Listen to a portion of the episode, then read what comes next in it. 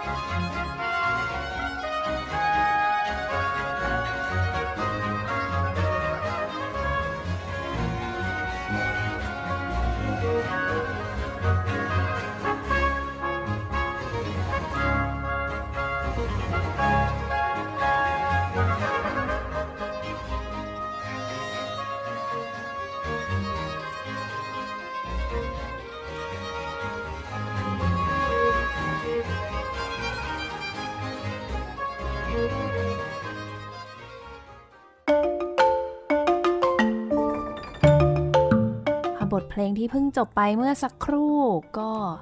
จะให้บรรยากาศที่เรียกได้ว่าเป็น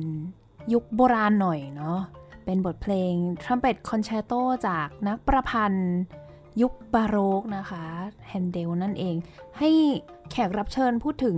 อีกสักเล็กน้อยแล้วกันเป็นเพลงอะไรนะคะ ครับ เป็นเพลงเดี่ยวทรัมเป็ตครับ ซึ่งที่ผมเอามาเนี่ย มันจะใช้เครื่องดนตรีโบราณ หรือที่เรียกว่า period instrument นะครับ ซึ่งมันจะเข้ากับสิ่งที่เรากำลังจะพูดในวันนี้ด้วยครับ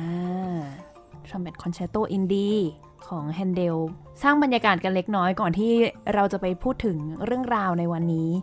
ก็ก่อนอื่นเลยขอต้อนรับแขกรับเชิญของเราในวันนี้นะคะ สวัสดีค่ะน้องหมู ครับผมสวัสดีครับพี่มุกค่ะ แนะนำตัวสักเล็กน้อยค่ะ ครับผมชื่อนายธนวัฒน์โงสว่างนะครับ ก็ทำงานรับราชการอยู่ที่กรมศิลปากร แล้วก็เป็นนักดนตรีของวง Royal Bangkok Symphony Orchestra ครับ อาจจะคุ้นเคยกันสำหรับบางท่านที่มีโอกาสได้ฟังในตอนของสยาม Wind Quintet เนาะที่มี 5 คนแต่อาจจะแบบ เอ้ย 5 คนจำไม่ได้เยอะเลย วันนี้ก็เลยพามา 1 คนนะคะ ซึ่งก็เป็นนักบัสซูนน่าจะมีคนสงสัยว่าแบบฮะบัสซูนเหรอบัสซูนแบบ มันคือหน้าตายังไงนะ อะไรอย่างนี้ครับผมนึกถึงส่วนใหญ่คนที่เห็นเขาก็จะชอบแบบว่า เอ้ย บ้องกัญชาอะไรอย่างงี้เอ้ยนึกถึงโหเครื่องดนตรีที่มันบ้องบ้องๆอันนั้นแหละครับ เป็นแบบท่อยาวๆเนาะใช่ครับ ยาวเกือบสูงเท่าตัวคนอะไรอย่างเงี้ยครับสีอืแดมงแดงๆ ครับค่ะผมจะนั่งอยู่กลางวงแต่จะไม่ค่อยเห็นหรอกครับ เพราะว่าบทไม่ค่อยเยอะเอ้ยแต่จริงๆก็มีความสำคัญนะโอ้โหหนักเลยครับ แล้วจับพลัดจับผลูยังไงถึงมาต้องใช้คำนี้เลยนะ เพราะว่าครับคนเล่นน้อยมาก ถามว่ามาเล่นเครื่องนี้ได้ยังไงเมื่อก่อนเนี่ยมันเริ่มจากว่าผมอยู่ในวงดุริยางค์ของโรงเรียนกรุงเทพคริสเตียนวิทยาลัยนะครับก็เมื่อก่อนก็เล่นคลาริเนตมาก่อน ซึ่งตอนนั้นได้เจออาจารย์ท่านหนึ่งที่สอนฟลูตเป็นอาจารย์พิเศษที่โรงเรียนนะครับเขาก็ ซึ่งซึ่งทุกวันนี้ก็ก็ทำงานที่โรงเรียนผมแล้วอะไรเงี้ยเป็นครูประจำวงโยนะครับก็คือเขาก็มาเหมือนบิวผมว่าเนี่ยไปเล่นเครื่องนี้สิคนเล่นน้อยนะ อะไรอย่างนี้แล้วแบบเป็นของแปลกอะไรนี้ผมก็แบบเราวัยรุ่นนะพี่เนาะแล้วก็เลยแบบอยากสร้างความแตกต่างบ้างบวกกับว่ามันเป็นเรื่องน่าสนใจ แล้วเพราะผมไม่เคยเห็นไงแล้วก็ได้ยินเสียงแล้วก็แบบรู้สึกว่าโอ้โห น่าสนใจมากก็เลยแบบอยากเล่นขึ้นมาทันทีเลยก็พยายามไปหาแต่ตอนตอนแรกไม่ได้เล่นเครื่องนี้ใช่ไหมใช่ครับเล่นเครื่องอื่นมาก่อน ใช่ครับ เล่นอะไรคะก็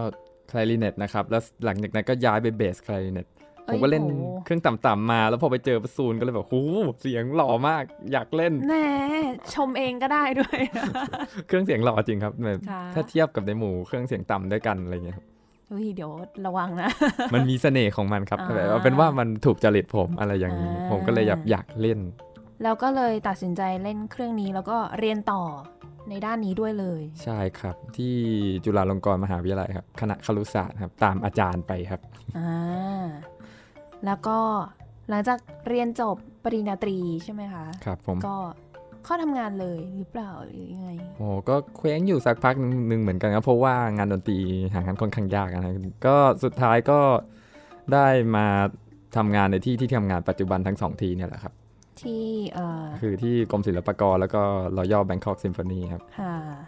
ก็ที่กรมศิลปากรเห็นว่าแบบตอนสอบเข้านี่ไม่ใช่แค่เล่นอย่างเดียวด้วยใช่ไหมคะ อ๋อใช่ครับ มีมีสัมภาษณ์ด้วยครับ แล้วแบบต้องมีแบบข้อเขียนหรืออะไรอย่างงี้ไหมคะ รุ่นที่ผมสอบมันเหมือนไม่มีแล้วครับ แต่ครับว่าผมสัมภาษณ์นี่คือคำถามประมาณไหนคะแอบถามได้ไหมเนี่ยคำถามแล้วครับ ก็โดยทั่ว ๆ ไปครับ แบบว่าข้อมูลเกี่ยวกับที่ทำงานอะไรอย่างนี้คุณรู้อะไรบ้างแล้วก็ประมาณนั้นครับ ก็แค่ดูเขาจะดูว่าเราเป็นคนยังไงทัศนคติยังไง อะไรอย่างเงี้ยจะอยู่กับที่นี่ได้ไหม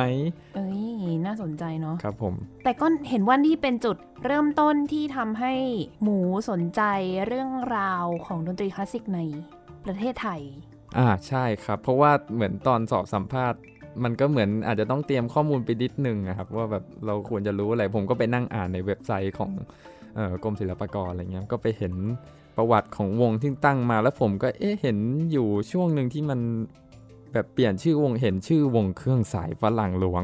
ผมก็เลยนั่งคิดแล้วเฮ้ยคืออะไรชื่อเท่มากดูโบราณแต่ดูดีแบบวังวังนิดนึง ผมก็เลยมีความสนใจด้านนี้ขึ้นมาก็เลยไปหาข้อมูลต่อครับอ่านั่นก็เป็นที่มาของการอัดรายการตอนนี้เลยที่จะพูดถึงดนตรีคลาสสิกในประเทศไทย แบบผู้ฟังอาจจะสงสัยไงว่าแบบทำไมเวลาพูดถึงดนตรีคลาสสิกในประเทศไทย อาจจะแบบน่าจะเชิญคนเก่าคนแก่อะไรอย่างนี้มาออก แต่ความจริงก็คือตัวหมูเองถึงจะเป็นนักดนตรีรุ่นใหม่ แต่ว่าก็เป็นนักดนตรีรุ่นใหม่ที่สนใจประวัติศาสตร์ ความเป็นมาของดนตรีคลาสสิก ก็อืมทุกคนก็สนใจได้ครับ ผมอยากรู้จากรากเหงาของตัวเองมากกว่านี้นิดหนึ่งอะไรเงี้ยครับค่ะมันบวกกับที่ทำงานที่เราเข้าไปด้วยครับ เพราะว่าของเก่าๆมันก็มีอยู่เยอะ ก็เห็นรูปพระเจนตั้งอะรูปในหลวงรัชกาลที่ 6 อะไรอย่างเงี้ยครับ วันนี้จะมาเล่าให้พวกเราทุกคนเนาะให้ท่านผู้ฟังทุกท่านได้ฟังกันว่า จุดกำเนิดแล้วก็ความเป็นมาของดนตรีตะวันตกในไทยเป็นอย่างไร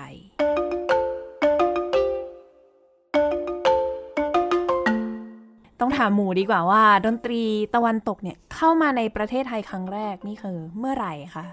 จากเลขปีที่ผมได้มานะครับ แบบว่ามีบันทึกมีหลักฐานหน่อยก็คือนู่นเลยครับ สมัยพระนารายณ์มหาราชพระนารายณ์เลยนะซึ่งก็ก็คือคือโหนานมากอะน่าจะเกือบ 400 ปีจากตอนนี้ครับประมาณปีเนะครับปีที่ท่านครองราชก็คือประมาณ 1656อะครับข้อสอ1656 ใช่ครับ ก็ช่วงช่วงนั้น เป็นช่วงที่เราเริ่มเจริญสัมพันธไมตรีกับยุโรปในรอบตั้งแต่มีประเทศเรามา1656 นี่ยุคบาโรก อาจจะต้นต้นบาโลกหรือปลายปลายเลยเนซองครับอ่าช่วงนั้น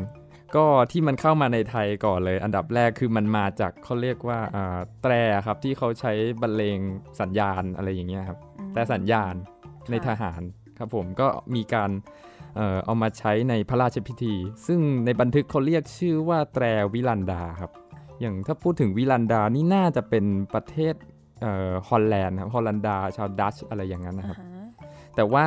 ช่วงนั้นก็คือแค่เข้ามาแว็บเดียว ซึ่งหลังจากสิ้นยุคพระนารายณ์ไปแล้วเนี่ยก็คือความสัมพันธ์ตรงนี้เราก็ก็ขาดการติดต่อไปเลยอะครับ ก็คืออันนี้คือเข้ามาแว็บหนึ่งค่ะก็อย่างเหมือนเราดูละครเรื่องในบุพเพสันนิวาสใช่ไหมครับ มันค่ะก็เป็นยุคยุคนั้น ซึ่งก็มีเออเราไปฝรั่งเศสเนาะอะไรเงี้ยที่แบบมีคนไปส่งคนไปใช่ครับในการะเกดนะคะใช่ครับ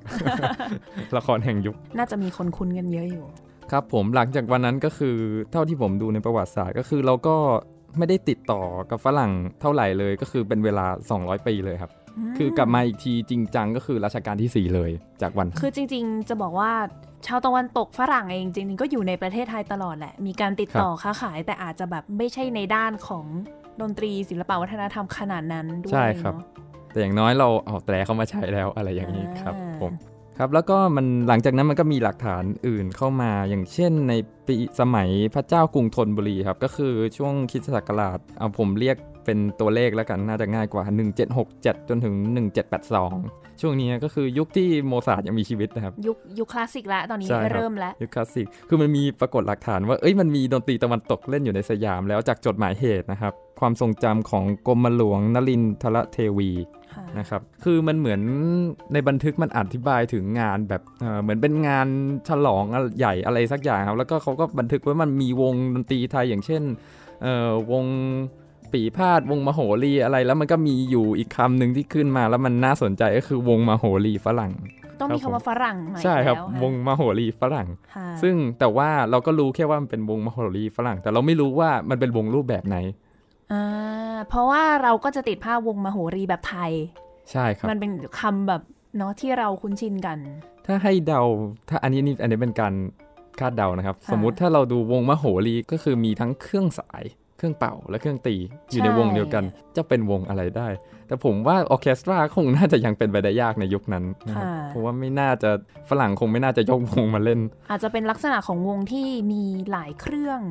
ไม่แน่อาจจะเป็นสตริงควอเต็หรืออะไรหรือเปล่าผมไม่แน่ใจอ่ามันเครื่องแต่นั้นก็น่าจะเรียกว่าเครื่องสาย แต่มโหรีเนี่ยคำเนี้ยน่าสนใจ แล้วก็เก็บความสงสัยไว้ได้เท่านั้นนะครับ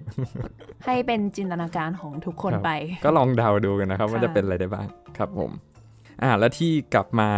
เป็นตัวเป็นตนจริงจังเริ่มวางรากฐานในประเทศเราเลยนะครับ คือสมัยรัชกาลที่4แล้วมก็คือเท่าที่ผมสืบค้นมาได้ก็คือ เหมือนตอนนั้นเรามีทหารอังกฤษสองนายแล้วที่อยู่สอนสอนเออทหารไทยครับ เป่าแต่สัญญาณอะไรอย่างเงี้ยครับ แบบแบบฉบับอังกฤษเลยก็คือมีอันนี้คือต้องเอ่ยชื่อก็คือ ก็เป็นร้อยเอกโทมัสจอร์จน็อกซ์แล้วก็ร้อยเอกอิมเปนะครับ เท่าที่สืบมาก็คือเหมือน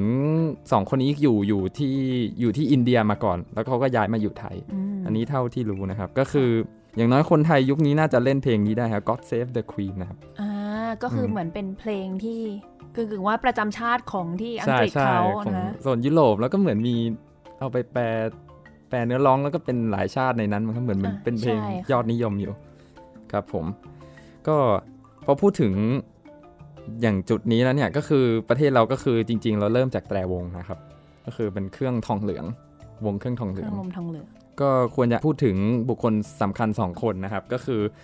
คนแรกก็คือยาขอบไฟท์นามสกุลอาจจะคุ้นกัน แต่ว่าก่อนที่เขาจะเปลี่ยนเป็นไฟท์เนี่ยเขาชื่ออันนี้มาก่อนนะเขาเป็นคนเยอรมันนะครับนามสกุลเก่าเขาเป็นเอ่อ V E I T ไม่ทราบว่า V E I T White ครับผมก็ก็เป็นคนเอ่อเยอรมันที่ไปสมัครเข้ากับเออกองทัพอเมริกาในยุคนั้นนะครับ ซึ่งต่อสู้กับสงครามเลิกทาสอะไรประมาณนี้ครับ ก็ส่วนอีกคนนึงก็คือเออเป็นอันนี้เป็นคนเชื้อสายอิตาเลียนเป็นทหารอเมริกันเหมือนกัน ครับผมที่เข้ามาในไทยก็รับราชการ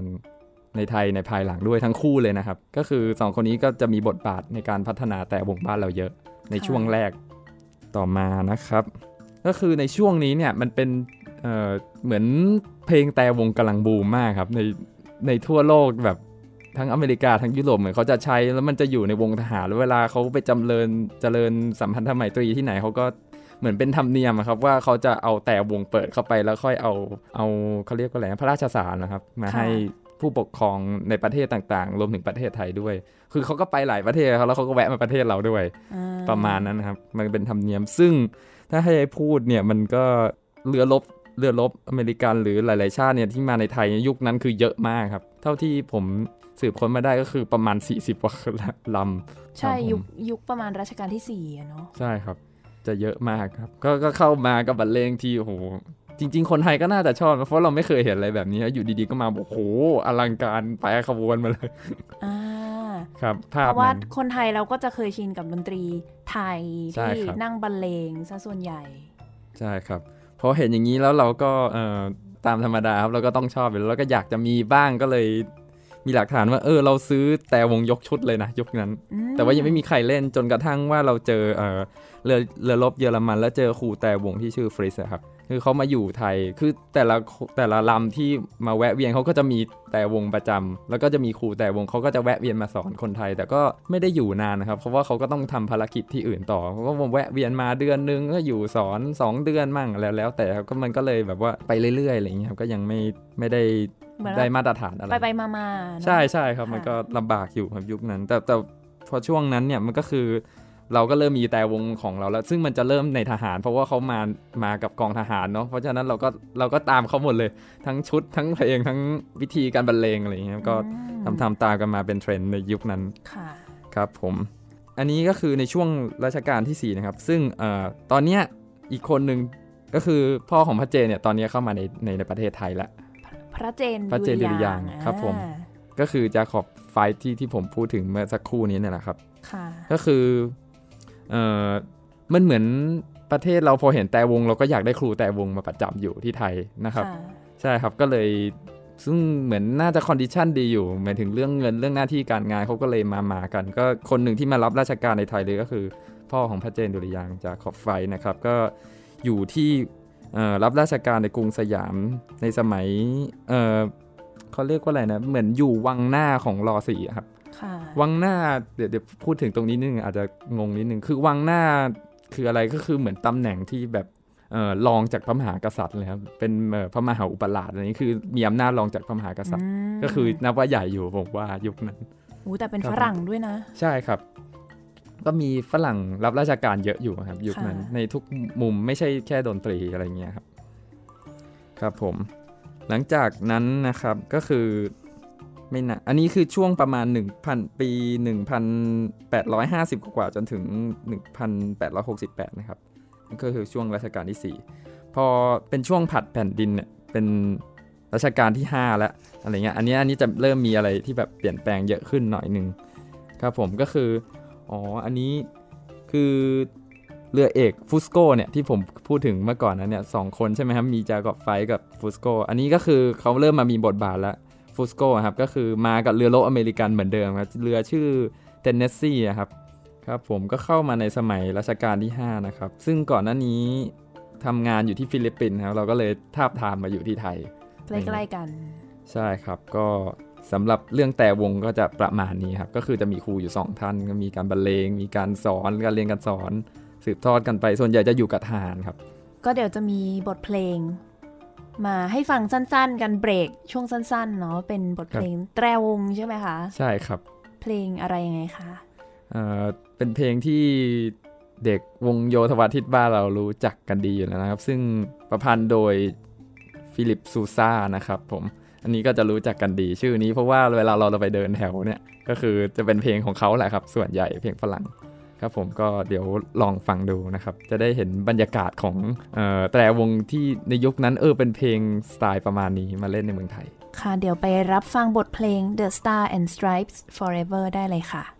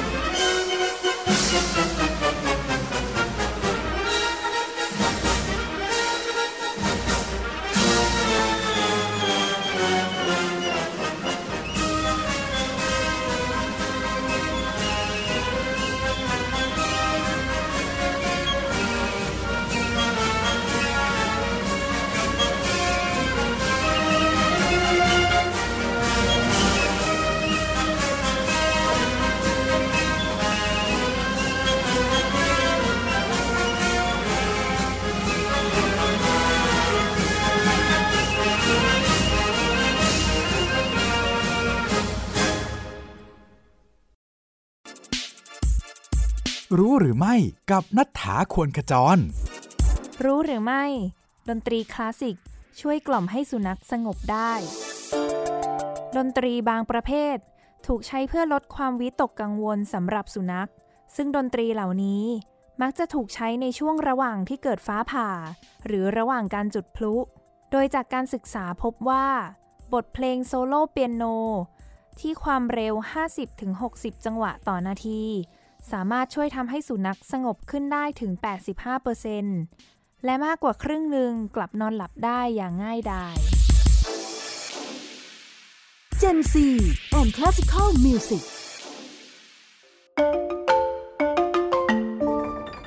ก็เป็นบทเพลง แตรวงที่ทำให้ท่านผู้ฟังเนี่ยก็จะได้เห็นภาพกันเนาะว่า ช่วงนั้นในยุค เรียกว่าเป็นยุคโรแมนติกได้แล้วเนาะยุคนั้นที่ครับผมยุคของเออเข้าสู่ช่วงรัชกาลที่ครับ5ใช่ไหมคะอ๋อเสียงจะเป็นประมาณนี้เลยของฟิลิปซูซาอาจจะคุ้นๆชื่อนี้กันด้วย ถ้าเกิดมีโอกาสอาจจะย้อนกลับไปฟังในตอนของทูบา ที่พี่หมีมาพูดถึงเอ่อประวัติศาสตร์ของทูบา ซึ่งฟิลิปซูซาเนี่ยก็เป็นอีกหนึ่งคนที่มีความสำคัญมาก เพราะว่าก็เป็นอีกคนที่มีการพัฒนาเครื่องดนตรี ทูบาไปเป็นซูซาโฟน ไปต่อกันเลยเมื่อสักครู่เราจบในเรื่องของแตรวง แล้วก็เข้าสู่ช่วงยุครัชกาลที่ 5 แล้วเรียบร้อย เป็นยังไงต่อคะดนตรีคลาสสิกดนตรีตอนตกในประเทศไทย ครับผมก็คราวนี้เราก็จะเปลี่ยนตัวละครนิดหน่อย ซึ่งตัวละครเดิมก็ยังมีผลอยู่นะครับ ก็เราก็จะเน้นไปที่เหมือนคนที่ทำวงดุริยางละก็หรือออเคสตรานะครับในตอนนี้ บุคคลแรกที่จะพูดถึงนะครับก็คือพระเจนดุริยางค์นะครับ หรือนายปิติวาทยากร คือเป็นลูกชายของของยาขอบไฟยาขอบไฟที่ค่ะเมื่อกี้ว่าบอกว่ารับราชการอยู่นะครับ ที่มาทำงานก่อนหน้านี้ แล้วก็อีกท่านหนึ่งที่ควรจะพูดถึงก็คือ เป็นฝรั่งครับ ชาวชาวอิตาเลียน ชื่ออัลเบโตนาซารีนะครับค่ะอันนี้ก็ทำงานอยู่ในกองทัพบกเหมือนกันครับค่ะเป็นชาวอิตาเลียนอะเดี๋ยวผมจะไล่เรียงไปทีละคนนะครับ เข้าสู่รัชกาลที่5นะครับปี 1883คริสตศักราชนะครับ ก็คือพระเจนเกิดละครับเกิดที่แถวตำบลบ้านทวายถนนสาทรนี่เฮ้คนยบ้านใกล้ๆเดียวกัน ใกล้ๆบ้านเรานะ ครับผมเลยนึกภาพออกเลย บ้านมุกอ๋อกับบ้านหมูอยู่แถวนั้นพอดี แล้วก็เข้าเรียนที่อสสัมชัญนะครับอะแต่ก่อนที่เราจะไปต่อนิดนึงก็คือ อันนี้มีเหตุการณ์สำคัญเกิดขึ้นนิดนึงเกี่ยวกับพ่อพระเจนดุริยางค์นะครับ ก็คือ วังหน้าครับในสมัยนั้นก็คือกรมพระราชวังบวรวิชัยชาญท่านสิ้นพระชนม์เอ่อกิจการทุกอย่างข้าราชการในวังหน้าเนี่ยคือ คือในหลวงรัชกาลที่ 5 ท่านก็ไม่ได้สืบสารประเพณีนี้ต่อ ก็คือหมายถึงวังหน้าก็ยุบไปเลย ก็จะไม่มีอีกเลยแล้วหลังจากนั้นเราก็ใช้เป็นสยามมกุฎราชกุมารแทนก็คือค่ะ Crown Prince ค่ะก็เปลี่ยนเป็นอันนี้นะครับ ก็คือข้าราชการรวมถึงพ่อพระเจนด้วยก็ย้ายไปอยู่กองทัพบกแหละครับผมเข้ากองทัพอย่างเต็มตัว ใช่ครับเอ่อหลังจากที่พระเจนเรียนที่อสสัมชัญนะครับ ท่านก็ในช่วงเวลาวัยเด็กเนี่ยคือพ่อท่านก็เก่งนะครับ ก็แบบมีวิชาดนตรีสากลท่านก็ถ่ายทอดให้ลูกๆ เล่าก่อนนิดนึงก็คือจาคอบไฟท์แต่งงานกับนางทองอยู่นะครับ มีลูก 3 คนคือพอลเลโอแล้วก็ปีเตอร์ ซึ่งพระเจนก็คือปีเตอร์นะครับสอนดนตรีแล้วก็เล่นกันในบ้านนะครับคนแถวนั้นเขาก็รู้จะรู้จักกันดีครับว่าเออมี ครอบครัวดนตรีสากลอยู่ตรงนี้นะ อะไรอย่างนี้ แล้วหลังจากนั้นก็เหมือนมีประวัติที่ว่าไปเรียนต่อ แต่อันนี้ผมยังหาข้อมูลหาหลักฐานไม่ได้ แต่แบบว่าเจอเจอในแบบบทความในอินเทอร์เน็ต หรือความวิชาการหลาย ๆ ที่นะครับ มันมีเขียนว่าท่านไปศึกษาต่อที่ชมแฟง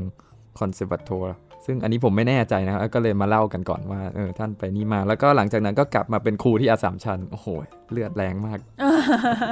สาทรสาทร กลับมาตอนปี 1901 นะครับ อีกปีถัดมาเมื่อกี้ผมเล่าไปพูดถึงเอ่อเรือเอกฟุสโกนะครับ ก็คือตอนนี้ท่านเสียชีวิตแล้ว หลังจากที่ทำงานอยู่ในไทยสอนแปลวงมา 25 ปี ซึ่งก็น่าจะพัฒนาขึ้นเยอะนะครับ จากตอนตอนที่ใช่เริ่มพอมีครูที่ได้จริงเดี๋ยวหลังจากนี้มันจะมีครูที่เป็นคนไทยเลยอีกคนหนึ่งอ่าซึ่งกำลังจะถึงอ่าหลังจากที่เป็นครูได้แป๊บหนึ่งพระเจนก็ย้ายที่ทำงานนะครับไปรับราชการอยู่ในกรมรถไฟหลวงๆค่ะ ซึ่งไม่เกี่ยวกับดนตรีเลย เลยจนะครับริงมันจะมีเหตุผลอยู่ที่ว่าท่านไม่ได้ไม่ได้เริ่มเขาเรียกว่าอะไรครับทำงานดนตรีแต่แรกเพราะว่าพ่อท่านกำชับไว้อย่างหนึ่งเดี๋ยวผมจะเล่าให้ฟังๆค่ะครับผมอ่าก่อนที่จะไปถึงจุดนั้นเรากลับมาที่แต่วงกันแวบหนึ่งนะครับ ก็คือมีคนไทยก็คือเชื้อพระวงศ์นะครับที่ไปเรียนในอังกฤษหรือเยอรมันเนี่ยแหละครับอ่าคือสมเด็จพระเจ้าบรมวงศ์เธอเจ้าฟ้าบริพัตรสุขุมพันธ์ กรมพระนครสวรรค์พินิษนะครับ ก็คือเป็นโอรสองค์หนึ่งของในของในหลวงรัชกาลที่ 5 ตอนที่ท่านไปศึกษาต่อต่างประเทศเนี่ยท่านไม่ได้ไม่ได้ไปเรียนดนตรีจริงจังนะแต่ว่าท่านมีความสนใจแล้วก็หาความรู้ด้วยตัวเองอ่าอะไรอย่างเงี้ยครับก็คือก็เลยได้วิชาเกี่ยวกับดนตรีสากลกลับมาด้วยค่ะอย่างเงี้ยก็เลยกลับมาที่ไทยเนี่ยครับแล้วก็ได้พัฒนามาตรฐานการบรรเลงของแต่วงได้อย่างมากเลยลอง นึกสภาพดูว่าอื้อหือมีวิชาพร้อมอื้อหือเขียน harmony เป็นทำคอร์ดเป็น orchestrate เป็นก็คือหมดเลย ก็คือได้มีวิชาในเรื่องของ คือไม่ใช่แค่แบบว่าอะถ้าเกิดพูดถึงว่าครูที่มาก่อนหน้านี้หน้านี้ต่างชาติก็อาจจะแบบว่ามาสอนแค่แตรวงอย่างเดียวครับหลักๆ แต่ว่าท่านนี้นี่คือแบบว่าไปศึกษาเกี่ยวกับเรื่องการประพันธ์เพลง การเรียบเรียงเสียงประสานอะไรอย่างนี้ด้วย ครับ ค่ะคาดว่าน่าจะได้มาครบถ้วนเลยครับ ก็คือในในบันทึกที่เขียนไว้ก็คือเหมือนท่านก็ทำให้แบบว่ามาตรฐานการบรรเลงสูงขึ้นคือบังคับว่าเอ้ยคนต้องอ่านโน้ตเป็นแล้วนะ ต้องนู่นนี่นั่นแล้วก็เรียบเรียงอย่างระมัดระวังก็คือทำให้ได้เสียงแบบทัดเทียมเหมือนกับต่างชาติที่เคยมาเล่นในสมัยก่อนนะครับอืมก็คือเป็นยกระดับได้ถึงขนาดนั้นเลยค่ะครับ ก็เป็นบุคคลที่เราควรจะรู้จักคนหนึ่งนะครับ โอเคครับ กลับไปที่ไปที่เรื่องของพระเจนดุริยางค์นะครับ ก็พอมาถึงปี 1909 อันนี้บิดาของพระเจนเสียชีวิตแล้ว ก็ถึงแก่กรรมนะครับ อยู่ในกรมอยู่ในทหารบกอยู่นานนะครับค่ะครับผมช่วงนี้เป็นช่วงเปลี่ยนแปลงเยอะครับอ่าแล้วก็เป็นช่วงที่ผัดแผ่นดินอีกครั้งหนึ่งไปสู่รัชกาลที่6รัชกาลที่หกค่ะ ทีเนี้ยเนี่ยวงเครื่องสายหรือ ฝรั่งหลวงเริ่มตั้งขึ้นแล้วด้วยอ่าปณิธานของในหลวงรัชกาลที่ 6 ด้วยความสนใจของท่านก็คือ ตั้งวงเครื่องสายฝรั่งหลวง เป็นวงประจำราชสำนักขึ้น ขึ้นกับกรมมหรสพนะครับ เพื่อแบบว่าอยากให้คนไทยได้สัมผัสถึงอ่าอารยธรรมตะวันตกวงเครื่องสายก็เกิดถือกำเนิดขึ้นอัก็คือเป็นครั้งแรกเครื่องสายใช่ไม่ใช่ครับแค่แตรวงแล้ว ก็คือเป็นวงออร์เคสตราเลยแหละครับ ก็มีทุกเครื่องาก็พยายามทำอยู่ เห็นว่ามีความยากลำบากอยู่เหมือนกันครับ เท่าที่ผมศึกษามาก็คือเริ่มแรกเนี่ยก็ท่านก็ให้เหมือนคนในวงปี่พาทย์หลวงอะครับ ก็คือซึ่งเป็นนักดนตรีไทยที่มีฝีมืออย่างเงี้ยเอามาเล่นเครื่องดนตรีสากลนะครับ ก็คือด้วยความสมัครใจเลยครับประมาณ 40 คนค่ะอย่างนี้ก็ฝึกเป็นเวลา 6 เดือน แต่เล่นเป็นเพลงไม่ได้ แต่ผมพอนึกออกนะว่าทำไมถึงไม่นึกได้ภาพเราตอน 6 เดือนที่เพิ่งเริ่มเล่นเนี่ย แค่เป่าให้ออกก็ดีใจแล้วค่ะ แต่ผมว่าเรายังเป็นไปได้เร็วกว่า เร็วกว่าคนกลุ่มนั้นนะครับเพราะว่าอะไรรู้ไหมอ่าผมว่าคือดนตรีไทยอะครับกับดนตรีสากลอะผมว่าบันไดเสียงมันต่างกันเยอะมาก ใช่ครับวิธีการบรรเลงวิธีคิดคือจุดกำแนวคิดที่เริ่มมันต่างกันเยอะอะไรเงี้ยครับผมแล้วก็นึกถึงบันไดเสียงครับว่าเราฟังเพลงแบบเนี้ยมาทั้งชีวิตอะ แล้วก็อยู่ดีๆ มาเจอบันไดเสียงสากลเนี้ยคือผมว่าร้อยทั้งร้อยคือเพี้ยน ไม่คือมันมีในเรื่องของการจูนเสียงด้วยที่ใช่ครับอ่าแตกต่างกันเนาะเราจะจูนณตอนนั้นนี่ตะวันตกน่าจะ 440 ครับ น่าจะขึ้นมาถึงนั่นแล้วครับใช่ผมแล้วก็ดนตรีไทยจำไม่ได้แล้ว เคย เหมือนจะเคยพูดไปในรายการ แต่ว่าครับผมต่ำต่ำกว่าเยอะมาก จนแทบจะกลายเป็นเครื่องเสียง เหมือนทุกเสียงมันอยู่ระหว่างกลางกันหมดเลยเราไม่เจใช่อมันกันเลไม่ยมันเหมือนแบบว่านิดนึงอะแต่มันไม่ได้อะครับผม ซึ่งเท่าที่ผมเคยเล่นดนตรีไทยเคยเรียนดนตรีไทยก็คือเหมือนเขามีเจ็ดเสียงเหมือนกันโดเรมีฟาตอนลาทีโด แต่ว่าคืออัตราส่วนแต่ละตัวมันไม่เหมืคอนวามกันห่างเนาะใช่คือคครับวามห่างของแต่ละเสียงเนี่ยแตกต่างกัน ครับโดยเฉพาะตัวทีเนี่ยครับ เท่าที่ผมดูนะก็คือมันจะอยู่ระหว่างเสียงทีกับทีแฟลตครับอ่ามันก็จะหลงหลงๆหน่อยจริง ๆ ไม่ไม่ได้แปลว่าของเราเพี้ยนนะครับ แต่ว่าเราแค่ไม่เหมือนกันแค่นั้นเองมันก็เลยแบบใช่นึกสภาพดูครับ ถ้าถ้าคุณผู้ฟังเป็นคนเล่นเครื่องสายครับ เราชินกับเสียงแบบนั้นมาแล้วอยู่ดีๆ เราต้องมาเล่นแบบตัวทีสูงๆเงี้ยก็คงก็คงจะยากนะครับ ใช่ค่ะครับ แล้วยุคนั้นมันไม่ได้มีแบบสื่อ YouTube หรืออะไรให้เราได้เห็นได้ฟังเลยครับมันมีแต่ดนตรีไทยแล้วอยู่ดีๆ มาเล่นนี่ผมว่ายากมากครับ แต่ว่าท่านก็ไม่ลดละความพยายาม เราก็พยายามกันต่อไปครับ ตั้งแต่ยุคนั้นเป็นต้นมา ตอนนั้นนะครับเอ่อครูตัวละครหนึ่งโผล่มาละอัลเบโตนาซารีก็คือเป็นครูสอนแต่วงทหารบกในยุคนั้น แล้วก็ตั้งวงเครื่องสายวงหนึ่งเป็นวงเครื่องสายของทหารมาครับค่ะในยุคนั้นก็คือมาแล้วนะครับ ก็คือท่านเห็นว่ามีฝีมือในหลวงรัชกาลที่6ก็เลยแบบเหมือนให้นักดนตรีในวงเครื่องสายฝรั่งหลวงเนี่ยไปเรียนกับครูนาซารีเขาเรียกกันว่าครูนาซารีในยุคนั้น นะครับผมแล้วก็แต่ยุคนั้นก็น่าจะสื่อสารยากอีกนะครับ เพราะว่าภาษาใช่ครับ ผมว่าโอ้โหมันนั่งนึกถึงคนสมัยก่อนแล้วน่าจะตรักต่ำมากใช่ๆในแต่ละเรื่องก็คือมีล่ามนะครับล่ามเป็นนักคาริเนตของทหารมา ดูฝึกซ้อมเริ่มไปได้ได้ได้ดีขึ้น ครับผมได้ผลมากขึ้นครับผม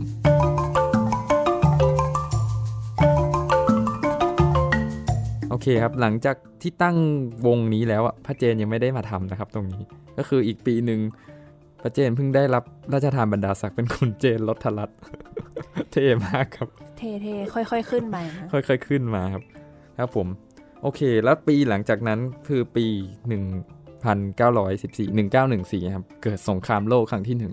เครื่องสายฝรั่งหลวงที่กำลังไปได้ดีเนี่ยครูนาซารีต้องกลับไปรับใช้ชาติหมดกันครับ ก็คือท่านก็หายไปเลย กลับไปรับใช้ชาติเลย ไม่กลับมาอีกเลย กลับมาครับ มีกลับมาอ้าวอีกรอบหนึ่งโชคดีครับ แต่ว่าช่วงที่ท่านไม่อยู่เนี่ยลำบากอยู่ก็ต้องให้เอ่อคนที่เป็นล่ามเขาคอยช่วยควบคุมวงกับประเทศตามสนธิสัญญานะครับ ก็คือวงเครื่องสายฝรั่งหลวงก็เลยขาดคนดูแลนะครับ แล้วก็ค่อยก็คือคุณภาพมันก็ร่วงลงมาอย่างที่เราก็พอนึกออกครับเราเล่นวงในยุคนี้พอแบบว่าเปลี่ยน director ทีเปลี่ยนนู่นนี่ทีมันก็จะแบบว่า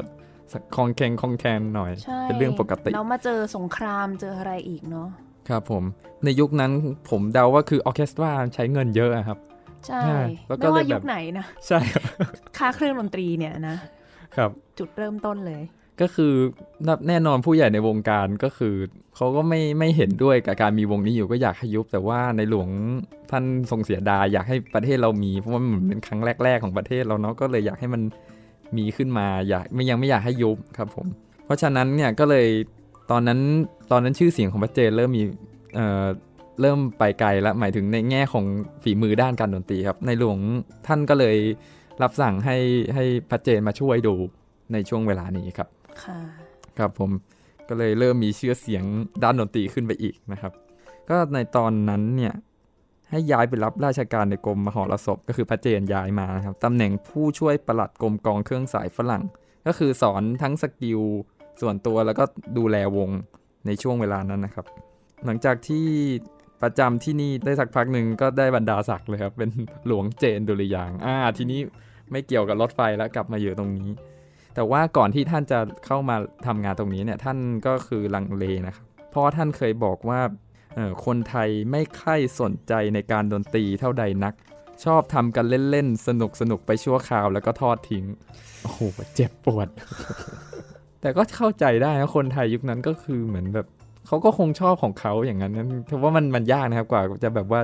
เปลี่ยนไปเจออะไรสักอย่าง ใช่เพราะว่าดนตรีจริง ๆก็คือเป็น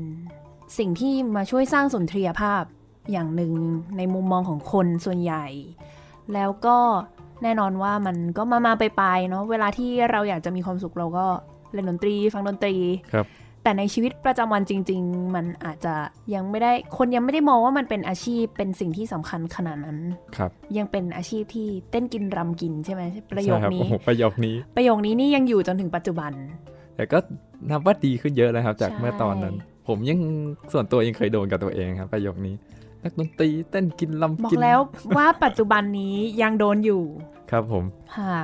เพราะงั้นก็เนาะไม่แปลกใจที่จะมีประโยคนี้ขึ้นมา แล้วคิดว่าส่วนตัวคุณยาขอบเขาก็น่าจะเหนื่อยมากเลยแหละ ที่เข้ามาแล้วต้องมาพยายามสร้างตรงนี้ขึ้นมา ครับ ก็คงเจอประสบการณ์ที่ไม่ดีกับคนประเทศเรามา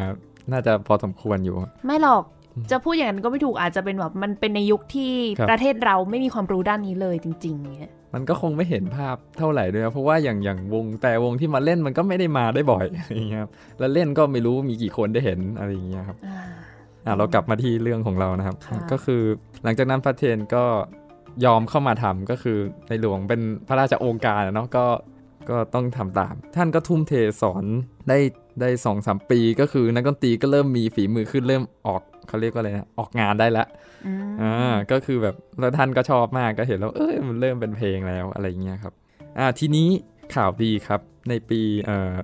ซึ่งหูสงครามโลกครั้งที่หนึ่งก็ประมาณหลายปีนะสี่ปีได้นะค่ะครับผมก็คือพอสิ้นสุดสงครามโลกปุ๊บครูนาซารีของเรากลับมาแล้วอ่าเย่ครับผมเดินทางกลับประเทศไทยกลับมาทีนี้ฝึกซ้อมอย่างหนักเลยครับ แบบมีแผนใหญ่มากเราได้น่าจะได้เล่นอุปรากรเรื่องแรกอืม ในประเทศไทย ซึ่งก็คือเรื่องเออเป็นของมัสคานีนะครับ เรื่องคาวาเลเรียลุสติกานาเท่าที่ผมเห็นในบันทึกนะครับเป็นก็เรื่อเป็งนนี้เรื่องดังเลย ครับผม ก็โอ้โหเป็นจุดพลิกผันยิ่งใหญ่นะครับโอ้โหกลับมาอีกที หลังจากอุ๊ยเล่โอนเปร่าเลยเหรอไม่ใช่แค่เพลงเล็ก ๆ ด้วยนะโอเปร่านี่ยาครับวครับผมก็เล่นเนี่ยครับที่สวนมิสกวันเนยนะครับซึ่งผมก็ยังนึกไม่ออกนะครับว่าอยู่ตรงไหนพยายามไปหาอยู่ครับ อ้าวโถ ครับผมก็หลังจากนั้นก็เราก็บรรเลงอยู่ที่นี่ครับเป็นหลัก แต่หลังจากที่น่ามีเรื่องน่าเสียใจเกิดขึ้นก็คือเอ่อหลังจากที่ครูนาซารีกลับมาได้ไม่นานก็คือเสียชีวิตแล้ว เท่าที่ผมเห็นก็คือเหมือนเสียชีวิตเนื่องจากอุบัติเหตุทางน้ำครับอันนั้นเท่าที่เห็นบันทึกแต่ผมก็ไม่ทราบว่ามันรายละเอียดมันยังไง ก็น่าเสียดายครับคนนี้มันบุคคลที่น่าจะเก่งอยู่ มีความสำคัญเลยเนาะใช่ครับ โอเคครับ หลังจากตอนนี้นะครับก็คือวงเราก็เริ่มมีมาตรฐานในการบรรเลงแล้ว ก็คือพระเจนดุริยางค์ก็มาทำต่อแล้วจนก็ได้แสดงโอเปร่าใช่ไหมครับ แล้วก็เราก็เล่นเพลงอย่างอื่นด้วยครับอย่างเพลงพวกซิมโฟนีอะไรเงี้ยเริ่มเล่นได้แล้วอะไรเงี้ยบางช่วงบางตอนประมาณนี้ครับ ก็เลยผลงานนี้ก็เลยทำให้พระพระเจนเอ่อตอนนั้นยังเป็นหลวงเจนอยู่มั้งครับ ตอนนี้ก็คือได้เลื่อนบรรดาศักดิ์แล้วเป็นพระเจนอ่าใช่ครับ เป็นพระเจนดุริยางค์ที่ ทุกท่านรู้จักกัน ในทุกวันนี้ครับค่ะครับผมตำแหน่งปลัดกรมกองดนตรีฝรั่งหลวง ก็คือของกรมศิลปากรวงดุริยางค์กรมศิลปากร ตอนนี้ยังยังไม่เป็นกรมศิลป์เลยครับ หมายถึงว่าแบบในอนาคตอะไรอย่างนี้ ใช่ครับคือวงเดียวกัน ใช่ครับ ค่ะอ่าพูดถึงโอเปร่าเรื่องนั้นนะครับ ผมก็เลยมีเพลงมาให้ทุกท่านได้ฟังนะครับ ก็คือเพลงจากโอเปร่าเรื่องที่เราพูดถึงเมื่อกี้นะครับ Cavalleria Rusticana ซึ่งเอ่อเป็นท่อน intermezzo ครับ ซึ่งมันเหมือนมันดังมาจากมันอยู่ในหนังเรื่องหนึ่งครับ คนไทยก็เลยเอามาเล่นกันบ่อยก็เลยอยากให้ทุกท่านได้ฟังว่าอ๋อเพลงนี้มันมาจากโอเปร่าเรื่องแรกที่เล่นในประเทศไทยนะครับ ค่ะ ก็เดี๋ยวไปลองรับฟังบทเพลง intermezzo จาก Cavalleria Rusticana ได้เลยค่ะ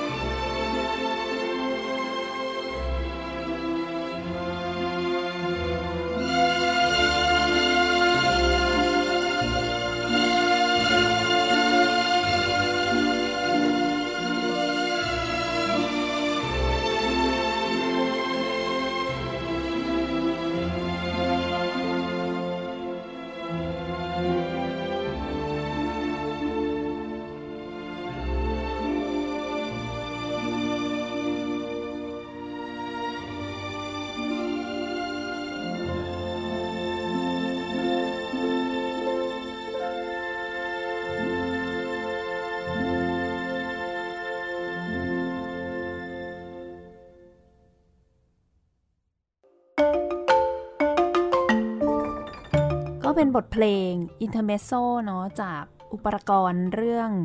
Cavalleria Rusticana ก็คิดว่าท่านผู้ฟังน่าจะคุ้นหู เพราะว่าเป็นเพลงที่ถูกนำมาบรรเลงบ่อยมาก ใช่ไหมในไทย ใช่ครับ คือแบบเหมือนเอามาบรรเลงแยก อีกใช่ทีครับหนึ่ง พวกงานตามแบบดนตรีในสวนอะไรเงี้ยชอบเอามาเล่น ค่ะครับ Intermezzo จะอธิบายยังไงดี เหมือนเป็นบทเพลง คั่นตรงกลางครับคั่นตรงกลางอีกทีหนึ่งเนาะก็แบบถ้าเป็นในปัจจุบันเนี่ยเขาจะชอบใช้คำว่า interlude เยอะจริงอืมๆคำนี้แบบในครับดนตรีคลาสสิกไม่มีแบบไม่ได้ใช้มาก่อน แล้วก็มาจะมาใช้กันในเพลงป๊อปปัจจุบันจะเยอะอ่างงอะงงอะสิ interlude แบบงงแฮะ interlude ไม่คือคนจะคุ้นกับคำว่า prelude เปรลูด อืมที่เป็นแบบว่าเพลงเริ่มต้นใช่ไหมครับเป็นแบบ intro pre pre prelude prelude โอ้โห ชื่อเยอะมาก แล้วแต่ภาษาเลย preludioแล้วก็ค่อยมามีแบบ interlude ในช่วงยุคปัจจุบันซะเยอะที่เขาจะแบบ อันนี้แบบความสนใจส่วนตัว เหมือนว่าไปดูอะเวลาเขามีอัลบั้มเพลงป๊อปสมัยนี้ เขาจะชอบมีเพลง interlude อยู่ตรงกลาง เป็นเพลงที่มีแต่แบบดนตรีอย่างเดียว ไว้คั่นตรงกลางแบบว่าเปลี่ยนจากแบบ ช่วงครึ่งแรกของอัลบั้มไปสู่ครึ่งหลังของอัลบั้ม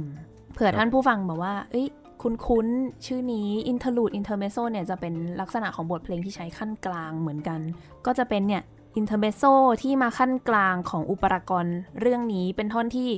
ไม่มีการร้อง ก็เลยถูกนำมาใช้บรรเลงเนี่ยบ่อยเพราะมากครับผมชอบๆใช่ ก็ BSO RBSO จริงๆ ก็แสดงบ่อยมาก ครับ บ่อยจนแบบว่าโอ้ โอโบนี่หืมยังเกิด โอโบยากมากเลยเห็นอย่างนั้นเนี่ยเพราะว่ามันหยุดนานมาก แล้วก็อยู่ดีโอ้ๆโหขึ้นมาโน้ตตัวโดสูงสูงๆสะพรึงมาก ทุกครั้งที่เห็นชื่อเพลงนี้เนี่ยคนโอคนเป่าโอโบกลัวแต่เจอเพลงนี้ผมไม่ชอบอย่างหนึ่งครับ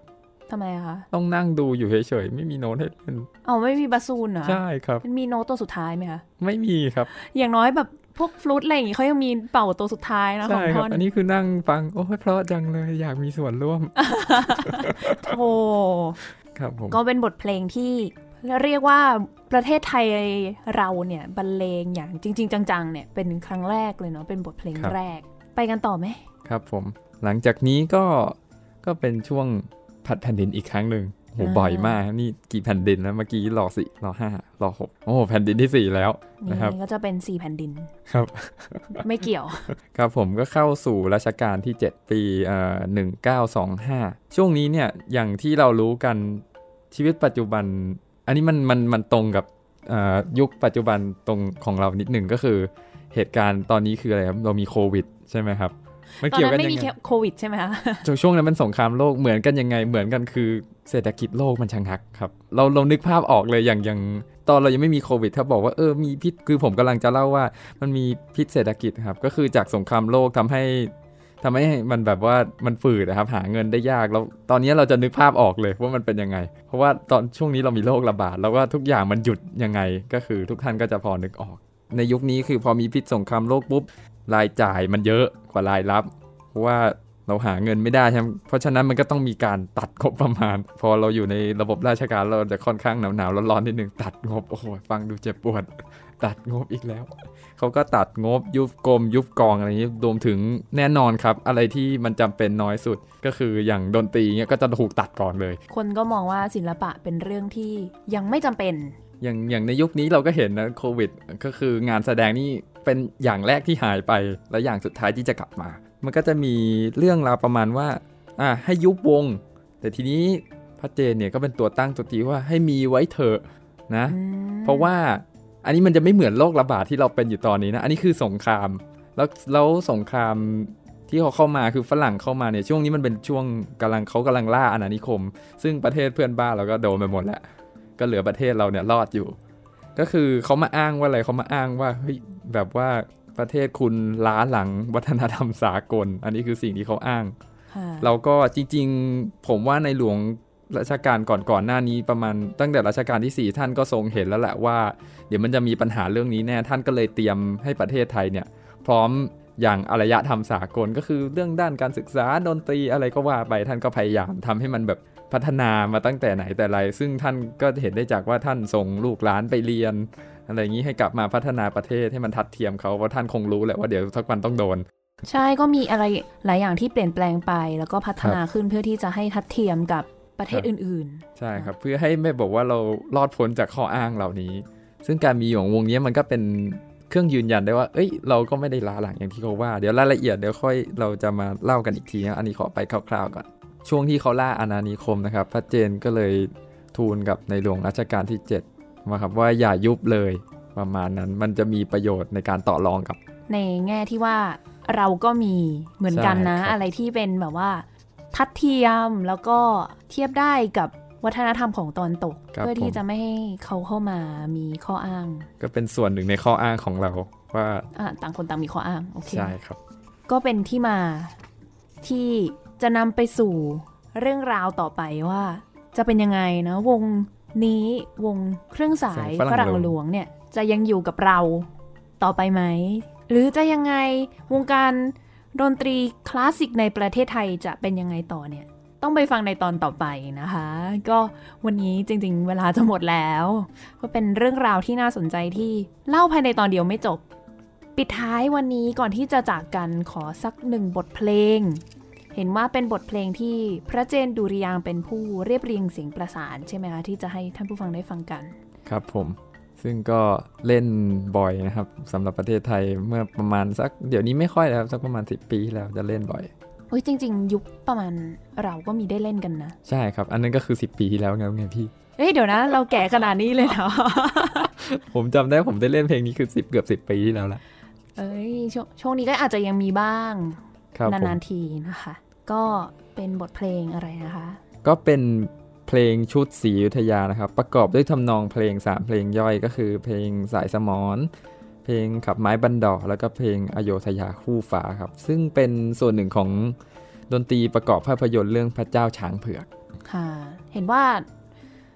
ยุคหลังๆมาก็มีนำไปประกอบภาพยนตร์เรื่องสีอโยธยาถ้าจำไม่ผิดนะ ก็แต่ว่าที่เราจะเปิดกัน จะเป็นทำนองอโยธยาคู่ฟ้าส่งท้ายกันในวันนี้ ซึ่งถูกเรียบเรียงเสียงประสานโดยพระเจนดุริยางค์นั่นเองนะคะหมูจะยังคงอยู่กับเราในสัปดาห์หน้าต่อ ครับผม เรื่องราวของดนตรีคลาสสิกในประเทศไทย ค่ะท่านผู้ฟังคะสำหรับวันนี้เวลาก็หมดลงแล้ว ดิฉันมุกนัฐถาควรกระจรและ ผมธนวัฒน์โหมดสว่างครับ ค่ะเราสองคนขอลาไปก่อน สวัสสดีวัสดีค่ะ